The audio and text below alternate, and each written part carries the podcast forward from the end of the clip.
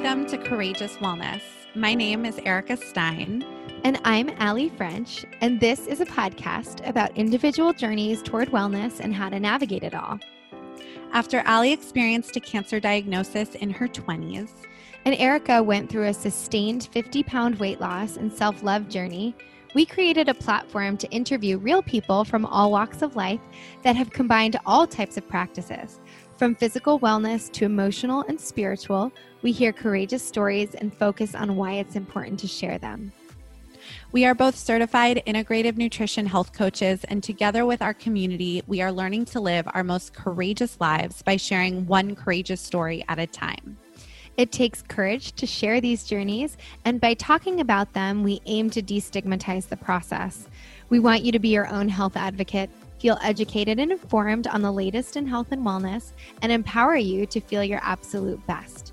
Join us as we in our community share our courageous wellness.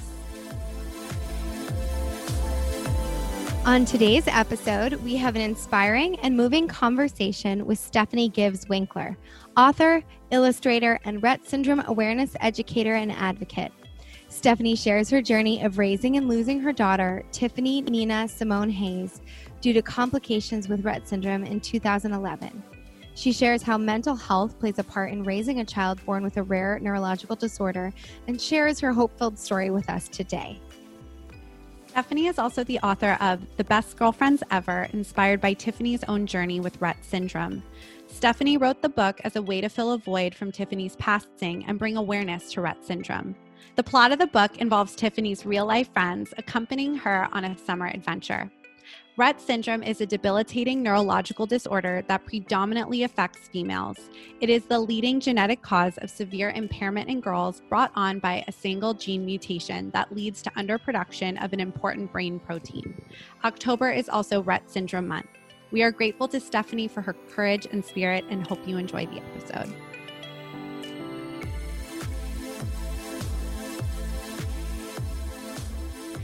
Today's episode is brought to you by Ned. Ned produces the highest quality full spectrum CBD from organic hemp plants sourced entirely from an independent farm in Colorado. Erica and I discovered Ned when co founder Adrian Zimmerman was a guest on our show.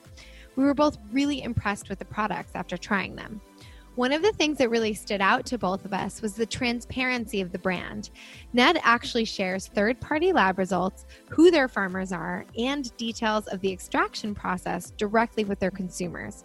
We strive to be informed consumers, and Ned makes the process really accessible. I have become a dedicated user of Ned products and have been able to replace my monthly use of ibuprofen to manage period discomfort with Ned's Natural Cycles collection of salves, tinctures, and roll ons. This collection is slow crafted with love from an extraordinary group of women and provides a more holistic anti inflammatory and natural pain relief option. So, Erica, what's your favorite? My favorite Ned product is definitely their full spectrum hemp oil, and I personally use the 750 milligram tincture. When I consistently take it, I notice a huge difference in my anxiety, sleep, and general mood. In addition to the tincture, I also really love applying the hemp infused body butter to my neck and shoulders before bed. It helps me relax, soothes aches and pains, and allows me to wind down at the end of the day. Ned is also now offering an immunity blend tincture that we are consistently taking. This blend naturally supports our immune system and combines botanicals, herbs, and fungi to offer functional immune support. 100% of profits are also donated to EcoHealth Alliance to support their fight against pandemics and promotion of conservation. If you want to check out Ned and try their products and their CBD for yourself, we have a special offer for the Courageous Wellness audience go to www.helloned.com slash CW podcast. That's H-E-L-L-O-N-E-D dot com slash CW podcast to get 15% off your first order plus free shipping. Thank you, Ned. We know you're going to love it. You can also find the direct link in our show notes and check out all of their wellness products. We have an exciting new discount for our listeners with Four Sigmatic. Four Sigmatic offers superfood coffee and elixirs to upgrade your daily routine. The powerful antioxidants, antiviral effects, and immune boosting properties of mushrooms transform your cup of joe from an energy boosting treat to a health enhancing choice. Along with mushroom coffee, Four Sigmatic also offers mushroom elixirs, mushroom hot cocos, and other shroom filled products. Erica uses the lion's mane in her morning superfood coffee, and even though I hate mushrooms, I absolutely love the products, especially the matcha latte powder, which contains maitake mushrooms and adaptogens. For 10% off Four Sigmatic products, visit foursigmatic.com and use the code COURAGEOUS at checkout, and there's also a direct link in our show notes. Well, welcome, Stephanie. Thank you so much for joining us today. Thank you. Thank you for having me. Yeah, we're really we're really looking forward to this conversation with you. And um, just to get us started, can you tell us and our listeners a little bit about your personal journey and how that's led you to the work that you do now? Oh, my personal journey. I I had my first child, which was Tiffany, um, which most people consider late in life at the age of 34. I got I was pregnant at the age of 34 and um, i was you know all happy about it. Um, i felt healthy. I don't i'm not a smoker i'm not a drinker you know i, I was you know not a wild child or anything moved to south carolina and i was just really mellow. And you know was in a relationship um, a, a long-term relationship and at the age of 34 you know we found out i was you know i was pregnant. Um, after I went in to see uh, my doctor, um, he felt because of my age, I should have an, with an amniocentesis. Mm-hmm. And that came back. Um, the news he gave me was he said that um, they found some things that Tiffany may be um, autistic. And so, okay, we, you know, we dealt with that. And um, went to the doctor, continued to see my doctor, and then when Tiffany was born, um, of course, you know they put you, you know, put her in her arms, and um, I was like, she doesn't look like she has autism, but Tiffany wasn't doing well in the hospital, and she stayed an extra couple of days. Um, my journey just as just being a mother of a child with um, special needs was I had just to learn a whole new language. It was nothing um, I expected. I didn't expect it. Um, when she was born, actually, when she was born, um, she had a, just a few uh, mild things going on, and they released her a, a, couple of days later. And but we did not see the signs of Rett syndrome until maybe six to eight months later. Mm. Um, that's when everything started to change. And then I was working at a law firm, um, and I I had to go find all these doctors and neurologists and all these specialists, but the journey was it was unexpected. I had to learn a new language. Um, I walked around in a daze. I mean, I literally walked around like a fog for the first first year and a half, um, not knowing what to do. It, it, it was just it was just really just like walk sleepwalking. Mm-hmm. Um, I didn't cry. I didn't because you know, as a New Yorker, you know that thing. We don't cry. We don't. You know, that's the whole thing. You know, you, we're not we're not crybabies. So I didn't cry. I didn't show any emotion. I just kind of walked through it. Um, Tiffany's father did not take it well. Mm-hmm. Um, um, he was kind of just silent, and I found that I had to do everything by myself, and um, that that was the journey. Just not knowing what to do, but knowing I had to do something mm. because she was such a sweet little girl. So that was just my journey, just not knowing what to do, not knowing what to expect, but knowing I had to do something because that mother, that mother instincts just automatically kicks in. Yeah. Thank you for sharing that. Can you tell us what is Rett syndrome for anybody who's listening who isn't oh, familiar? Wow. Oh my goodness. Yeah, Rett syndrome. Rett syndrome is a neurological disorder that is is found predominantly in girls. Um, there's small cases in boys. Um, I've only in my lifetime, just me myself speaking to parents, I've only known of three boys that's ever had Rett syndrome. But it is a it is a neurological disorder that um, is is mostly predominantly in girls. Mm. And what it is is almost like um, having your child have um, MS, um, autism, um, any kind of brain injury, is all of that mixed up into just one ball of a disorder. Um, some children that I have met, uh, they, um, and some parents that I've talked to, their daughters um, go along fine for the first year or two, three years, and then they regress. So it's a brain disorder that wipes away everything your ability to walk, talk, to breathe properly. Some children have seizures. Um, they develop a hand movement that um, Tiffany started to develop um, as young as eight to nine months. She first started pulling on her cheek, and then she started to wring her hands to the point where it started to get calluses on them. So it is a repetitive hand movement. Um, in Tiffany's case, she never learned to walk. After she sat up, that was it. She never learned to walk, nor did she want to learn, because after she um, was not able to no longer speak, her last words were no or help me, you know. And um, so Tiffany, everything was um, backtracked and everything was regressed. Tiffany no longer, I have pictures of her at her first birthday party eating her birthday cake. And a year later, she's not able to use her hands to eat or hold a fork or a spoon. Mm. So it's it's a neurological disorder. Thank you for sharing that. I know, you know, this must be one of if not the most the hardest thing I feel like a person can deal with, especially when Yeah. you're um it's your child and Yes. I, I think that's something you're saying like it's unexpected, but I don't I don't even know how one could potentially expect to prepare for that kind Yeah. of for that kind of experience Big, Um, yeah.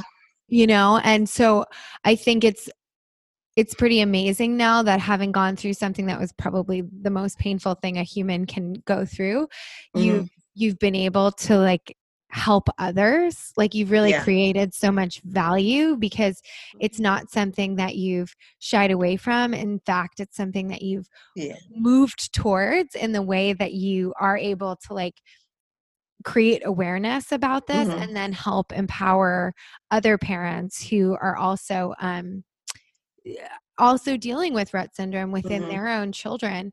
Mhm. Um, so something that you had mentioned to us when we were first sort of becoming aware of this in your story was that your um, experience as a parent going through this too you had to really learn how to prioritize your own well-being and your own mental health because that's got to be a massive component of the experience on top of Yeah. take care ch- like caretaking Yeah. for your child so Mhm. can you tell us a little bit about that like how when you were in this position where you're really taking on all of this responsibility um that is just sort of thrown your way that nobody really can ever expect to prepare for how do you how do you move through that and how do you take how were you able to take care of yourself in that journey as well while it, full time it took a long time to do that. It it took a long time to really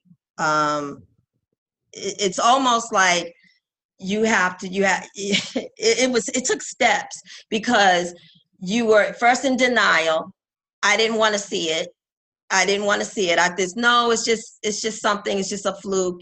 It, it, she'll get better. Denial, then being angry with God. Then it was like, man, I was really angry with God and then um, I was blaming myself because I was always going, even before Tiffany was born, I wasn't happy about who I was as a person. And I thought having a child with a disability was one more thing I did wrong in life. It was like one more thing to prove that, man, I, I have no value. Mm. And so I, I took on that whole blame. And I had to realize until I got right with myself and I got right with God that I wasn't I wasn't going to make it to the other side. Mm. And I knew that I was going to fail Tiffany. So I had to get right with myself and forgive myself and let her father go, even let her, even let my relationship go and not be angry with him. I just had to let him go. So once I let him go because he was so angry, I was able to take Tiffany and move on. That was the first step to my mental health. My mental health was I had to cut ties with everybody and everything that was giving me any kind of negativity. I had to take all of that and just put it to the side. That didn't mean that I did it out of I didn't love them. That I always said it it it was me first. I had to put me first. And then that way I can give everything to Tiffany.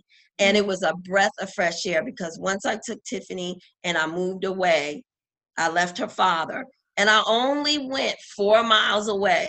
it was like I did. It's like oh, I hate you know. It was the relationship was look, just give me some space.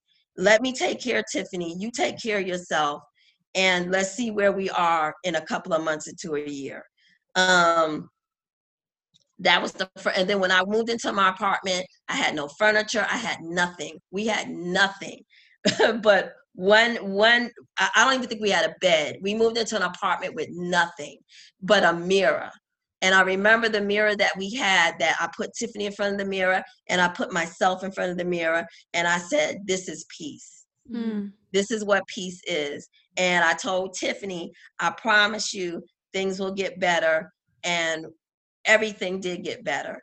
It just was able to that i just had to forgive myself and I had to block out the negativity. And that, I think that was the first form of the mental health. Mm-hmm. Um, and everything did everything just got better and it just you know i was i got a job i finished college um, i i got a job i i started to do the things that brought me joy and um, i just started to stop mourning tiffany as she, if she was already dead mm. that was another thing with the mental health i had to stop mourning the Rett syndrome. Stop mourning her and keeping her away from people that said, "Ah, oh, you know, I'm so sorry. You know, you know this. You know, good things happen to good. You know, bad things happen to good people. Kind of the woe is me." And I know people meant well. Yeah. You know, I know people meant well, but I had to embrace what was beautiful about Tiffany and let that blossom. And I think every day, I know every day was it was phenomenal. I think being I, I always say I don't think I would if Tiffany could come back for an hour, I wouldn't change her. Mm-hmm. I would I wouldn't want to. I think that was the best time of my life. That 14 year period was the best time of my life.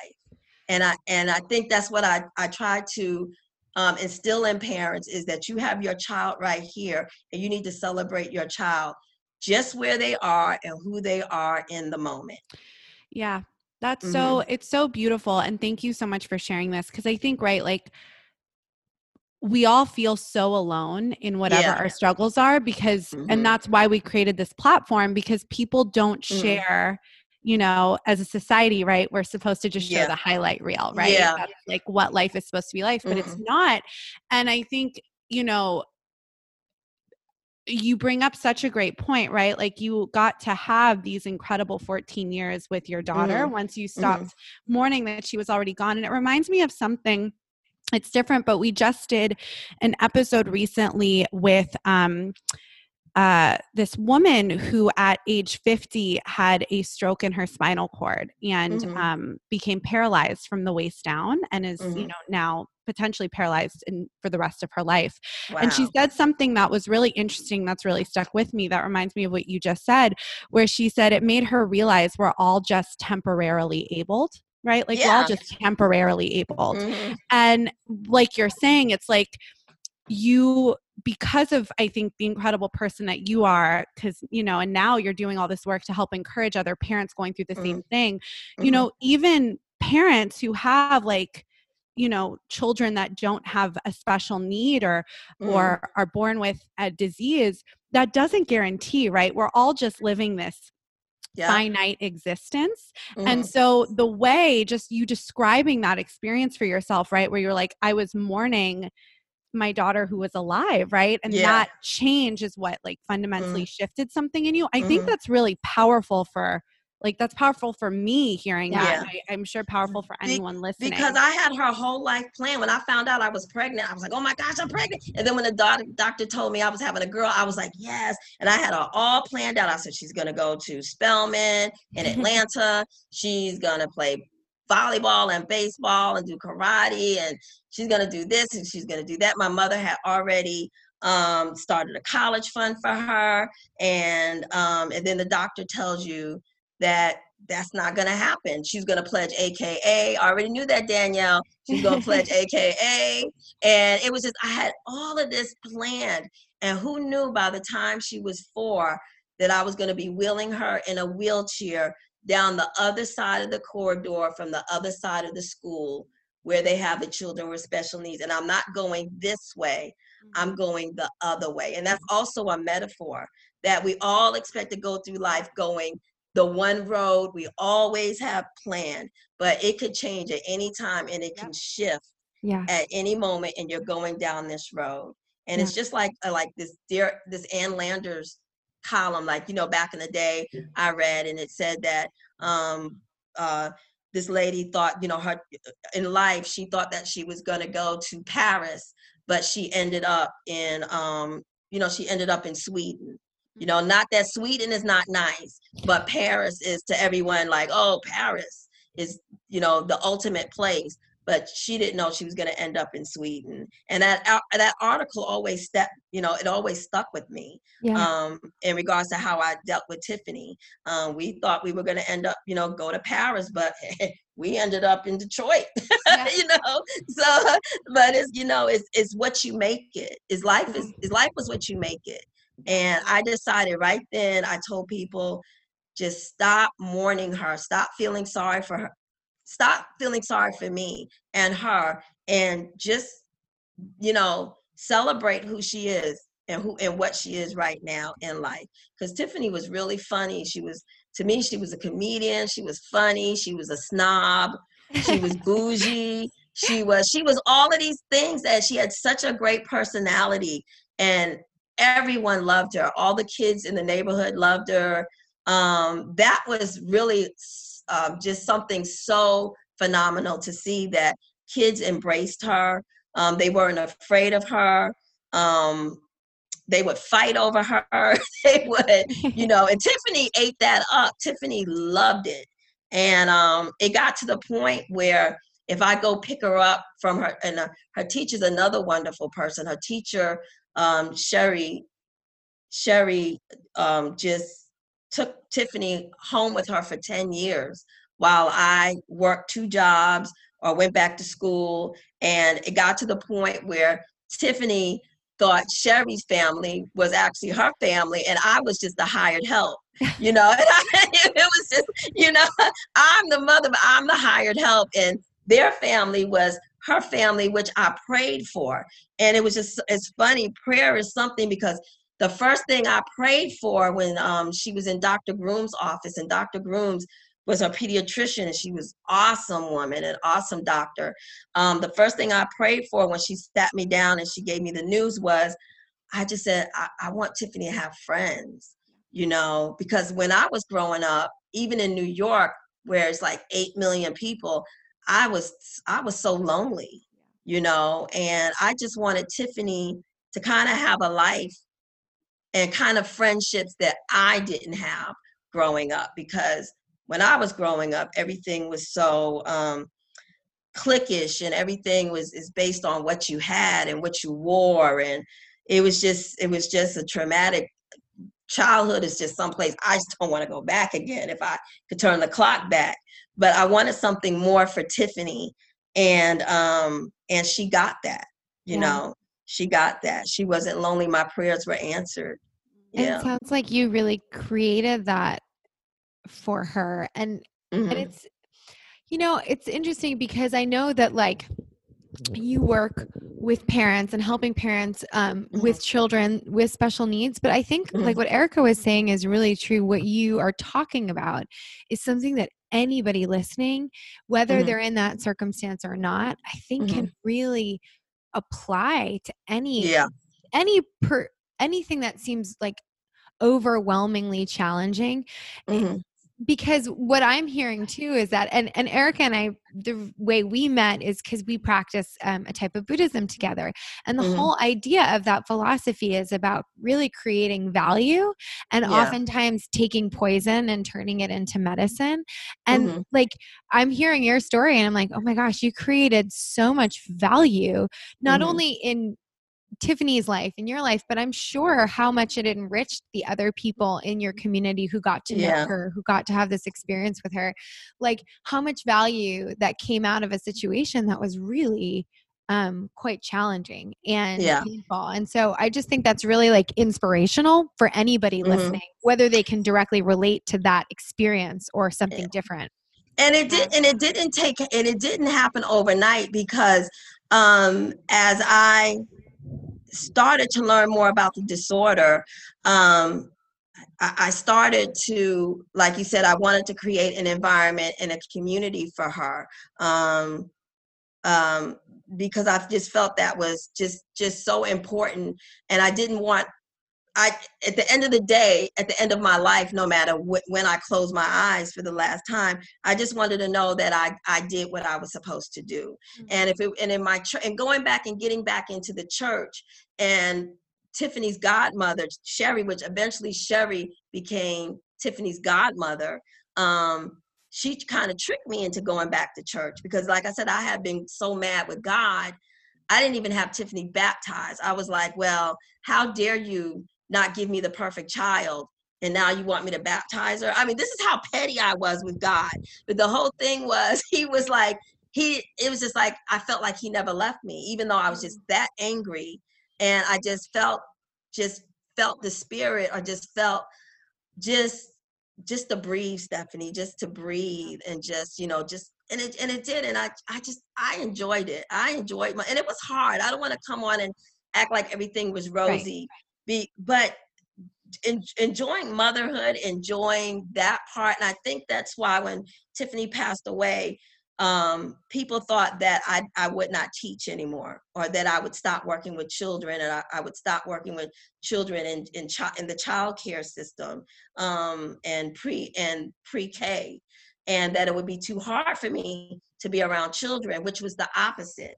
Mm-hmm. Um, dealing with Tiffany made it easy to be around children. Mm-hmm. Um, and I feel more like a, a mother to the children that I have in my class now and I and I feel a comfort and I enjoy going to work. And I told my husband, um, you know, I'm only gonna do this about maybe six six more years. He's like, no, you won't. You know, he said, you know, but it's just everything in life just lined up. And um, but I just do want to encourage parents to, and I've met some great parents, and I just wanted to encourage them to just keep doing what they're doing. Their children know that they're loved. Mm-hmm. You know, that uh, Tiffany may not have been able to ex- verbally express it, but I can see it in her face that she knew she was loved. And um, I, I, I, you know, I just knew that. Yeah. So she was spoiled. so, can you talk to us too about the work that you now do, right, with parents who are struggling through what you've experienced and been through? And you also were able to write a book, right, that was inspired by Tiffany. So, maybe you yeah. can talk to us a little bit about that as well. Well, the um, five years ago, five years ago, after Tiff, well, um, Tiffany has been Tiffany has been gone uh, nine with nine years. She passed away in 2011. So um, about two years later, um, and that's how I met Danielle at Columbia Fashion Week. Um, I was inspired just to start illustrating. The writing came later. Um, I wanted to do something um, because I missed Tiffany so much. I didn't have anything to do with my hands. It just I just felt like my hands, my arms, I had nothing to do just nothing to hold. And one day I, you know, I decided to volunteer to get out the house. And um, because my day was just like, what am I gonna do now? right. And uh, so I heard about Columbia Fashion Week. I volunteered and um, under a lovely girl, Alicia Ziegler, in Columbia Fashion Week. And then when I went to Columbia Fashion Week, I just started to sketch the models. And then from there, because I always drew, I always had a passion for art. I was really good at it in high school. I was really good at it in elementary school and I was winning all the prizes and everything. I just didn't have enough confidence to go to um, Parsons or FIT. I didn't even apply. I just that, that's how low my confidence was that I didn't even bother to apply. Like, who's gonna want to see my art? And I just went on and I just took jobs that I didn't like, um, jobs that just paid the bills, and I was just unhappy.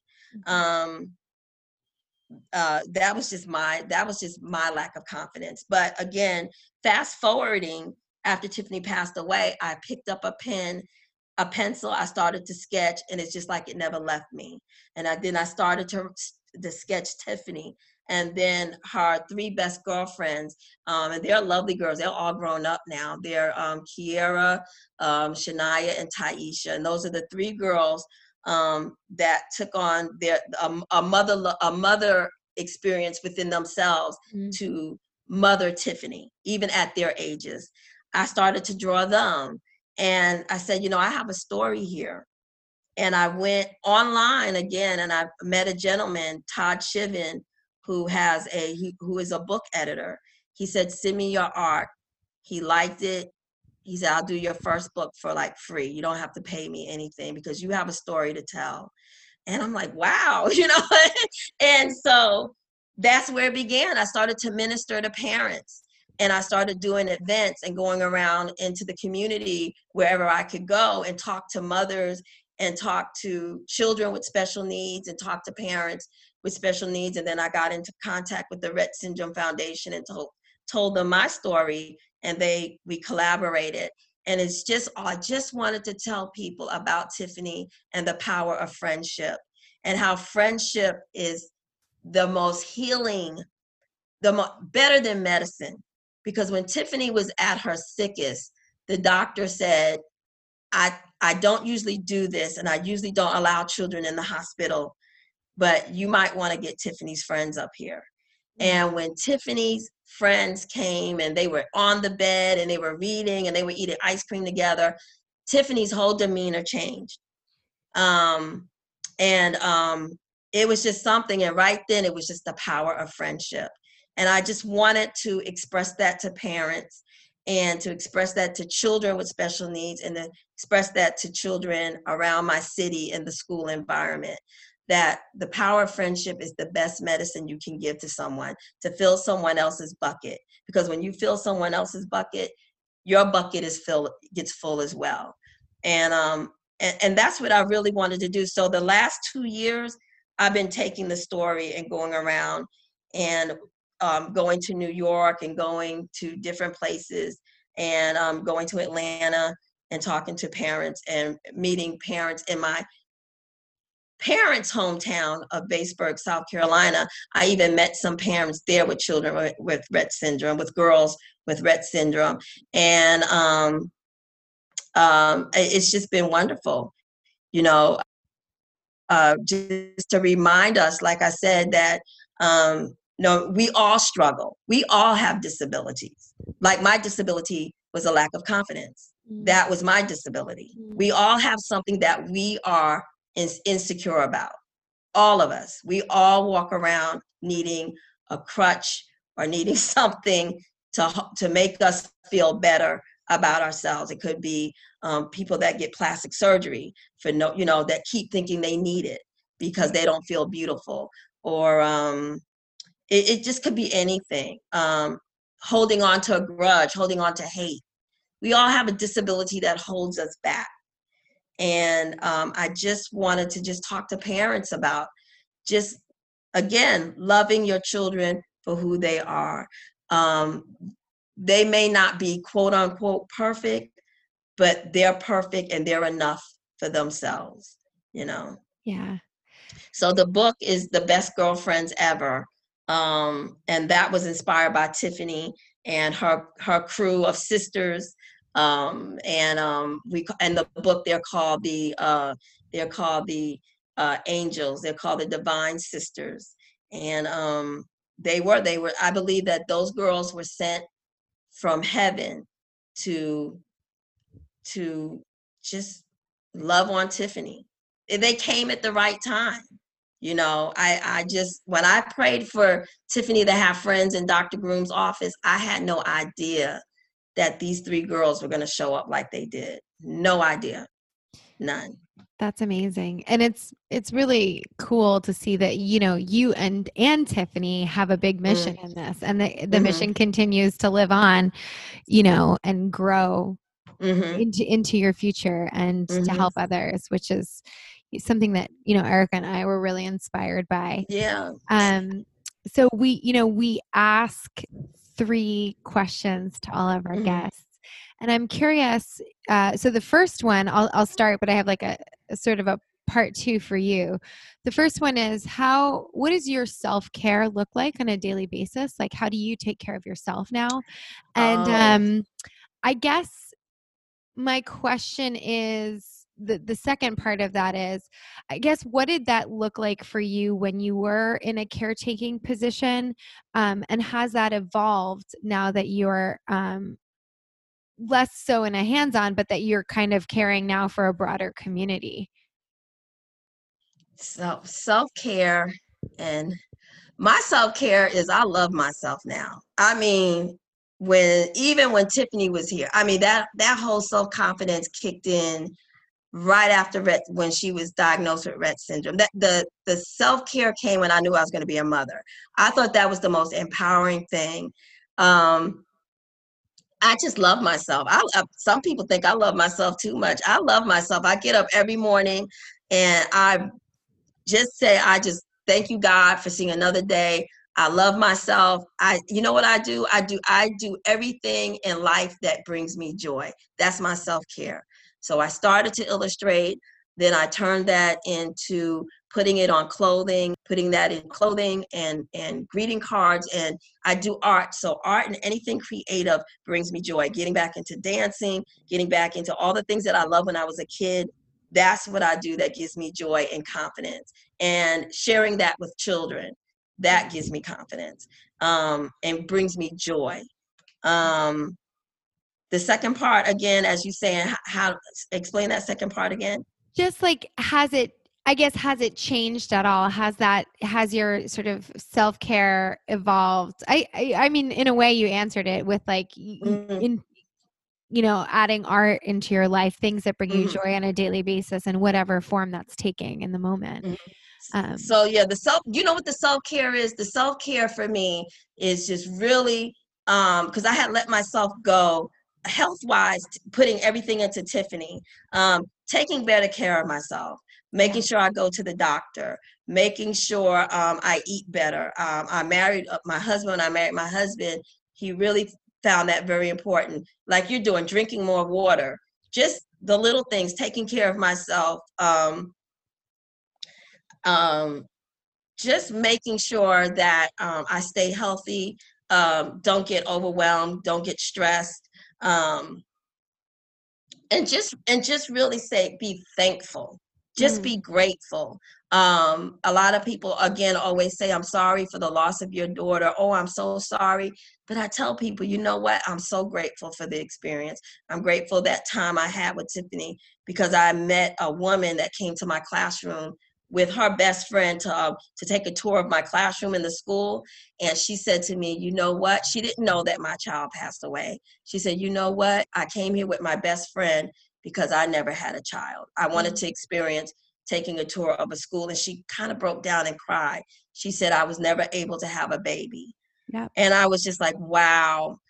She's crying because she never had a baby. She couldn't have one and I had one for 14 years. Yeah. And that's where I always tell people to be grateful because there's someone else who wish they were in your shoes. Yeah, know? I just I think everything you shared has just impacted me and touched me so mm-hmm. much because it's so true and everybody has something, right? Like mm-hmm. everybody mm-hmm. has something. And with certain people, you can see it, right? If it's mm-hmm. a disability, but other people mm-hmm. have diseases that you can't see or sufferings that you can't see, right? At home with their families, internal strife. And I just think, again, this shift of, you know, what you've been able to do by taking care of yourself, taking care of your mm-hmm. daughter, and spreading that light to all these Mhm. different families, right? Mhm. Because it's not easy. Life is just not easy, but it's No. It's how we are able to work through like it's how you, you work dealt. through it you know it's how you work through it it's how you um it's how you approach it it's how you see it you you're either going to wake up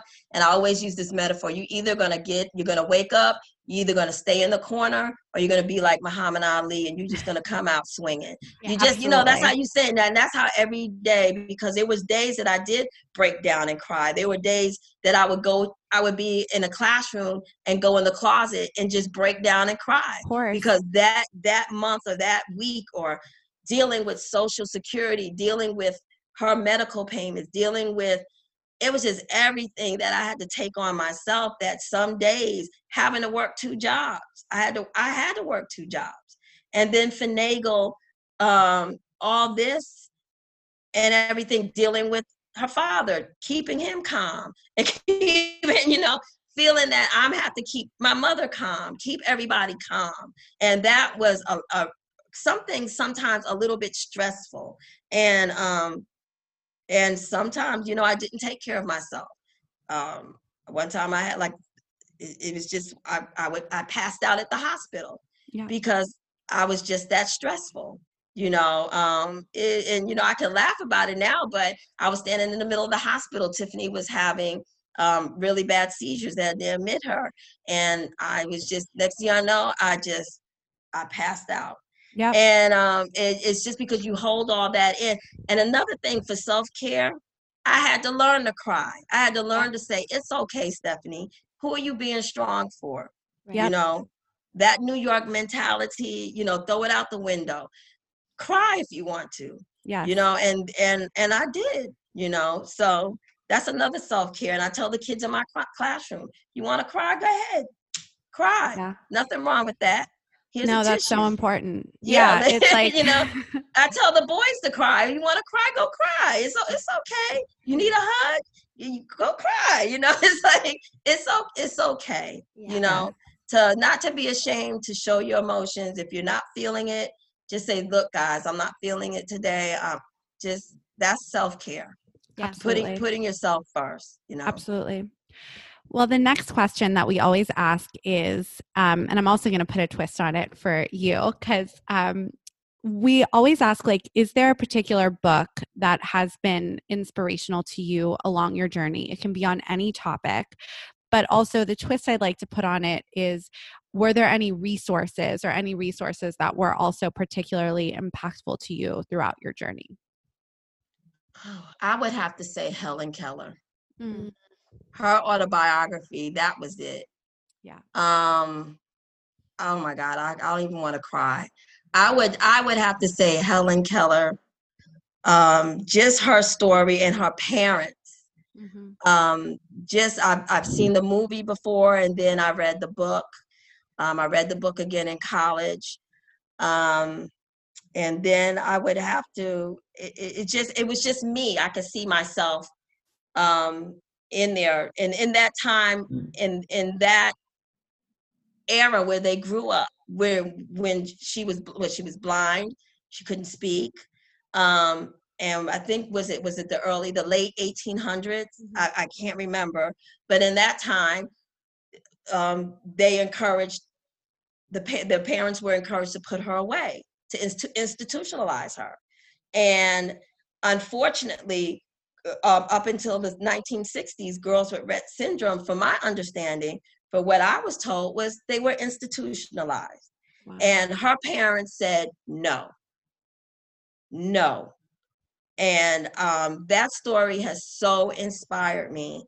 And um, the poem uh, splendor in the grass um, by Wor- wordsworth.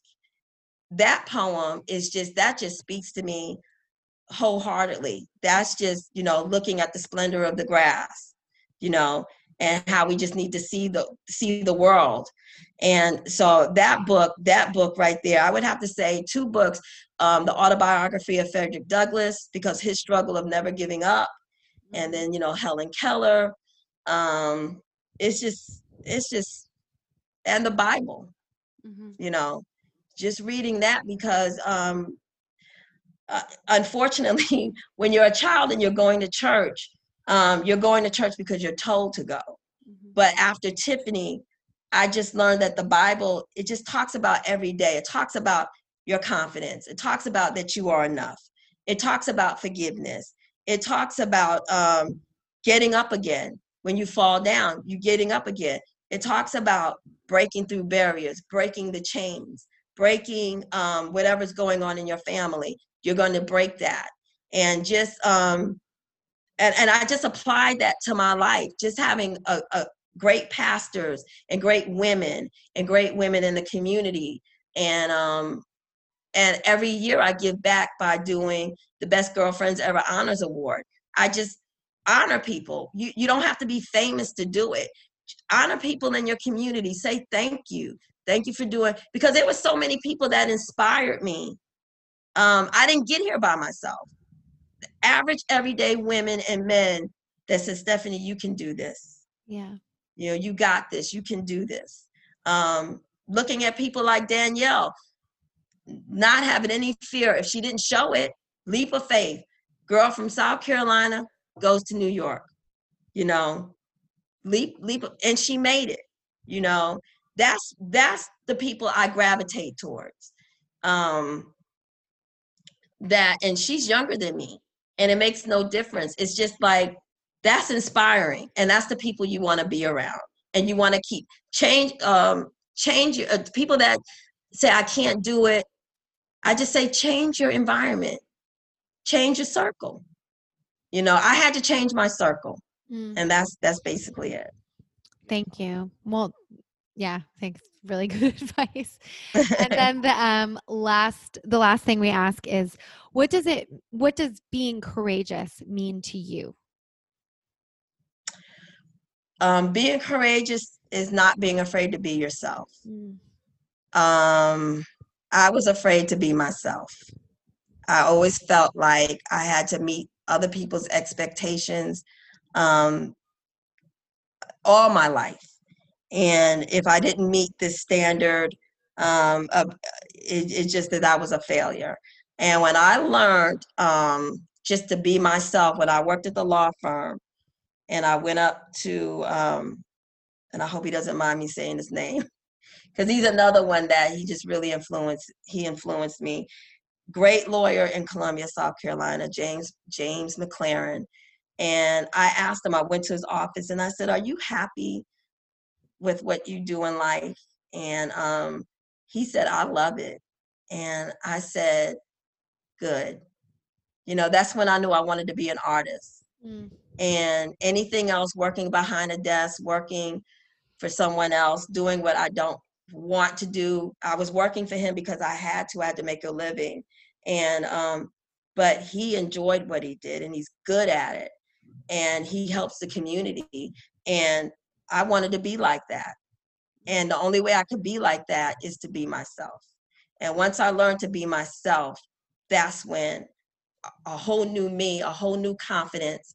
Um, again, a lot of people didn't like the new Stephanie and a lot of people don't like you when they can't push your buttons. Absolutely. Absolutely. And I got a lot of, you know, um, who do you think you are? Or, you know, a lot just, I'm Stephanie. Yeah. You know, I started a style page. I wanted to do that with fashion and um, teaching women how to, who are on a budget like I was when I was with Tiffany, how to dress. Um, you don't have to let yourself go because you're raising a child with special needs. Remember, like you said, your mental health and your health comes 1st mm-hmm. If you are not healthy, how are you going to help your child? Mm-hmm. How are you going to help anybody if you are depressed and you're not getting your hair done or you're not? Take one thing that you love and just and do it. For me, is getting my nails done.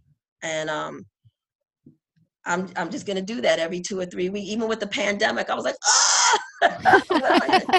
ah, you know, I can do my own hair, but you know, um, but just to answer the question, being courageous to me is being who you are and loving who you are mm. every day of the week, every minute of the day.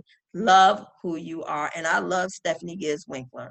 I love her. that. Love that, no, yeah. Mhm. thank you so much. I Mhm. just feel like there's so much inspiration in this episode. I think Allie and I are so inspired, and I know you. all of our listeners will be too. So, if anyone wants to get in touch, uh, find your book, find you, where on the internet can they find you?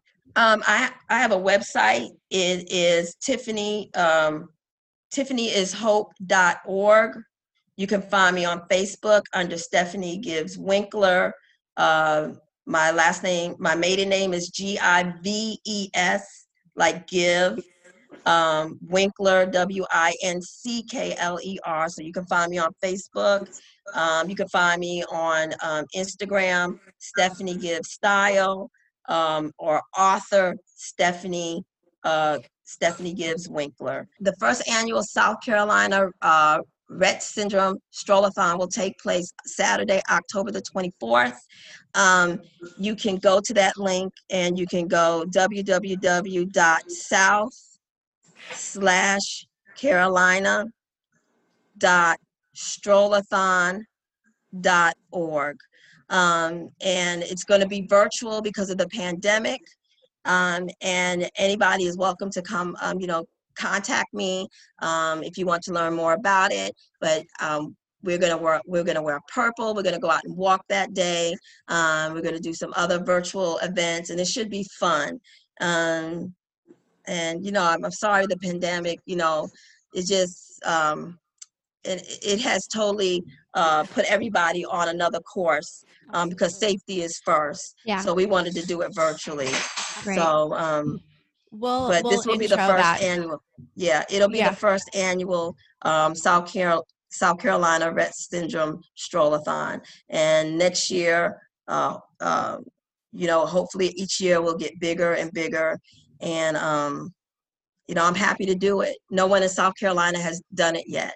Wow. And that was another thing about courage is like, uh, you know, I'm going to do it. You know, Yeah. no one in South Carolina has represented Rett syndrome.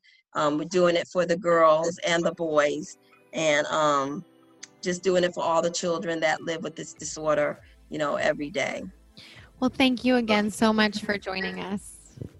Thank you. Thank you for having me. You guys are awesome.